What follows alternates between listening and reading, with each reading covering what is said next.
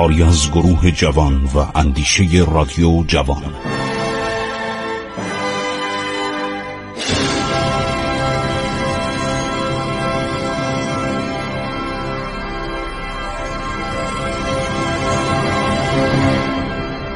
بسم الله الرحمن الرحیم. به نام خداوند بخشاینده مهربان خسرو معتزد در برنامه عبور از تاریخ همه روزه ساعت چهارده و سی با شما از رادیو جوان صحبت می‌کنه. ادامه ماجرای فبویه توپاره که به تهران میرسونن بعد از سی و شش روز اونم با به به وسیله گاو توپا رو به گاو میبندن این گاریا رو و اینا میاره به تهران. جو سیاسی تهران دگرگون شده بود به علت خلف وعده ناپل اون و صلح میان فرانسه و روسیه. دولت ایران امیدی به حمایت دولت فرانسه نداشت. استقبال سردی از اراد توپ های ساخت فاویه شد. بعضی میگن 20 تا بوده بعضی میگن 30 تا بوده. فاویه دستور شلیک گلوله توپ را صادر کرد. قررش گلوله ها فضای تهران را لرزاند. اما مناسبات ایران و فرانسه به تیرگی گراییده و فتلیشا به وعده های دروغ گاردان گوش نمی‌داد. و حتی گفته بود که من دستور میدم نیروهای مستشار انگلیسی وارد تهران بشن که حالا ماجرا اونم خیلی مفصله. گاردان میگم من اگر یک نفر انگلیسی پاش به تهران برسه تهران رو ترک می‌کنن. فتلیشا گفت با خودته. و در این مورد متاسفانه فاویه بیچاره نمه که زحمت کشید اشخاص مغرض و دارای سوء نظر سریکس مورخ فرانسوی نوشته. با نداشتن کمترین صلاحیت علمی و فنی از اظهار نظرات بیمورد و انتقادات بی اساس خودداری نمی کردن. ژنرال ترزل در این باره مطالبی نوشته هر شود که میگه میرزا شفی صدر اومد گفتش که توپای شما چگونه قادرن که بدون دماغ تیراندازی کنن روی توپای قطعی به نام مگسک باید نصب می شده. چرا این مگسک رو نذاشتید؟ در این مگسک هم باید زایده بینی شک وجود داشته باشد. فاویه با لحن خشک و قاطع جواب داد.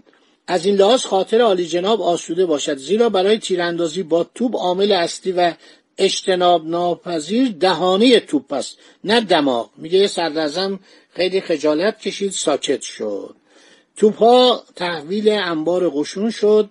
و در انبار را بستند ژنرال ترزل اون موقع سروان بوده. نوشته حاکم اصفهان و پسرش فابیه و ربور را به خشتراشی و عدم مهارت در توپسازی متهم می‌کردند.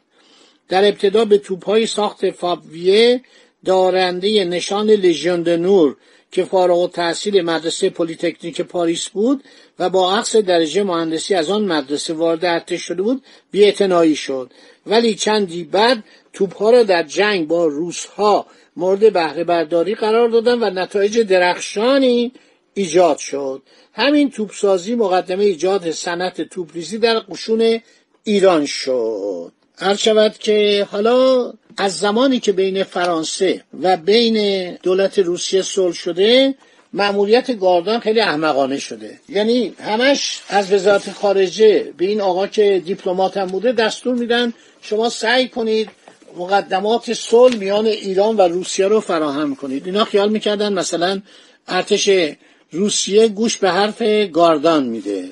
و این هر چی سعی می‌کنه که بره و کسانی رو بفرسته برن با روسا صحبت کنن اونا جواب نمی‌دادن. روسا در یک حالت آماده باش برای جنگ بعدی بودن. هر چی سعی می‌کرد که گاردان وسط رو بگیره که آقا ما با هم متحدیم.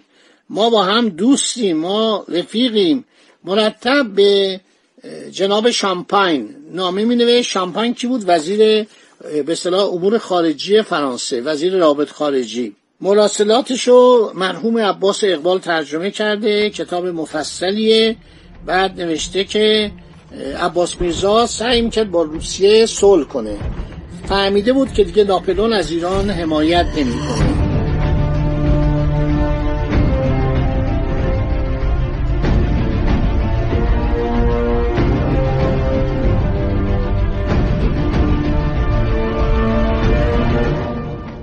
میرزا شفیع صدر از یک کنت روسی زوبوف درخواست کرده بود که به سفیر خود مقیم پاریس اختیارات تام در عقد معاهده صلح بده. فتلیشا در باب اتحاد با دو دولت درجه اول اروپا و اقدام به هر نوع عملیات شدید بر ضد انگلیس میگو من آماده هستم هر گونه همکاری بکنم. گاردان در یکی از نامهاش به کنت دو شامپاین وزیر خارجه نوشته سرجان مالکوم کاپیتان انگلیسی به خلیج فارس رسیده چهار کشتی جنگی همراه داره. این صفحه غیر از شش کشتی و چهار سفینه نقاله است که از پیش در آنجا بوده. من سابقا آمدن آنها را به از رساندم علازت فتلیشا چهار هزار نفر را برای دفاع از سواحل خلیج فارس و جلوگیری از عملیات انگلیسی ها روانه داشته. بارون وردیه رو من فرستادم به تفلیس که در اونجا متارک جنگ به امضا برسه و عملیات جنگی در تمام مدت مذاکرات صلح موقوف بشه. پذیرایی که در تهران از او شد تا کنون از هیچ یک از فرستادگان مارشال گودویج نشده. علا دو مرتبه او را اجازه بار داد و خلعتی گرانبها به او هدیه کرد صدر به او اسبان قیمتی و پارچهای نفیس بخشید. حضرت عالی مطمئن باشید که من هم همانطور که شایسته مقام چنین صاحب منصبی بود با او معامله کردم. هر شود که اینا سعی می‌کردن این وسط رو بگیرن. این وسط رو بگیرن این بارون ورد باد باشه. این با وردیه فرق داره. و این از طرف گودویج اومده بود. قرار بود که شخصی رو به نام میرزا اسکرخان ارومی بفرستن به پاریس با کنتولستوی که سفیر روسیه در پاریس بوده با وسادت علازت ناپل اون مذاکرات صلح عرض شود که انجام بشه. و اینا جالبه که این میرزا اسکرخان ارومی رو میفرستن. این هم یه سفیر خیلی با ابهتی بود و لباس و تابلوی رنگی از این هست. این میره به پاریس به حضور ناپلئون می‌رسه. تابلوی هم از او در کاخ ورسای هستش. در صورت ولی روسا زیر بار نمی‌رفتن. می‌گفتن ناپلئون عرض شود که کاری نیست. بارون ورد. این بارون ورد و من با کلونل یا کاپیتان وردی اشتباه کردم. این روسیه. نایب سرهنگ توپخانه از طرف حضرت عجل. فیلد مارشال کند گودویچ. فرمانده کل قوای روس در گرجستان معمول دربار ایران شد. خیلی ازش پذیرایی کردند چون فتلیشات جنگ خسته شده بود. سالها جنگ بود و بعدم اینا اصلا اهمیتی نمی‌دادن. هر شود که از کمال آباد کرج علا به طرف چمن سلطانیه در زنجان حرکت کرد. شش هفته عرض شود این سفر طول می‌کشید.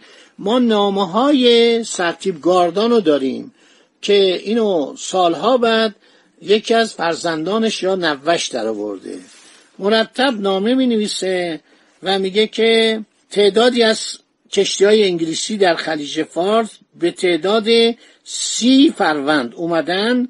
ملکم از دربار تهران تقاضای صدور اجازه برای فرستادن یک نفر قاصد کرده است. این دومین سفر سرجان مالکومه سفر قبلیش که گفتم اومد یه قراردادی با ایران بست برای اینکه ایرانیا رو ترغیب کنه به جنگ با زمانشاه و تیپوساب بعدم ول کردن. انگلیسی ها دیدن دیگه اهمیت ایران نداره. حالا دوباره اینو فرستادن با سی فروند که اینا بیان و شاه ایران رو بترسونن. که اگر روابط خودشو با فرانسه به هم نزنه. جهازات انگلیسی. جهازات یعنی کشتی های انگلیسی. ایالت فارس رو تومه آتش خواهند کرد و مردمان را از دم تیغ خواهم گذران.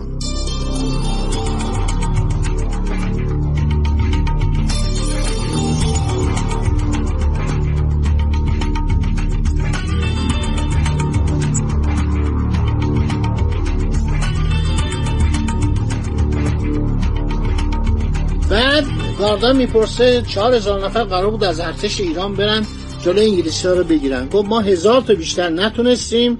و حکمران فارس گفته من نمی‌توانم جلو انگلیسی ها رو بگیرم. حکمران فارس هر شود حسین علی میرزا فرمان فرما بوده.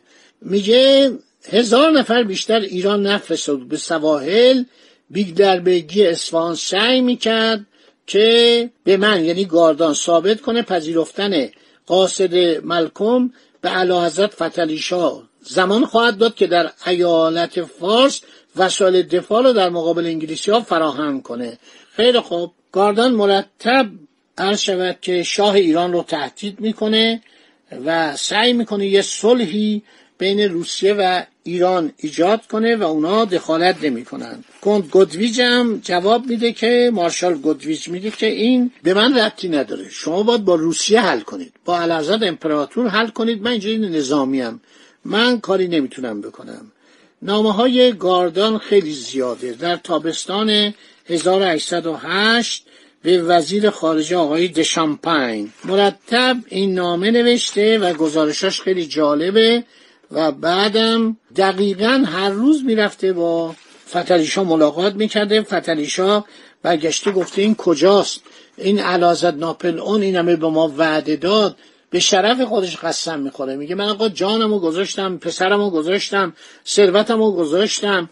چرا شما هیچ کدوم اهمیتی به اون قرارداد فینکنشتاین نمی‌دید؟ و من نمی‌تونم من الان در فصل زمستان سربازای من رفتن و این نامه ها خیلی مفصل این نامه ها رو من می‌خونم که دولت روسیه جوابش به نمایندگان گاردان بود که به شما ارتباطی نداره.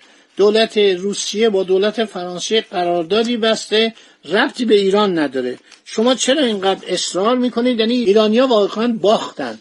یعنی اسیر سرپنجه دولت فرانسه شدن و اون سیاست های مزبزب ناپل اون سیاست های تلون آمیز ناپل اون و همینطور سختگیری روسا باقی صحبت بماند برای برنامه بعدی. خدا نگهدار شما با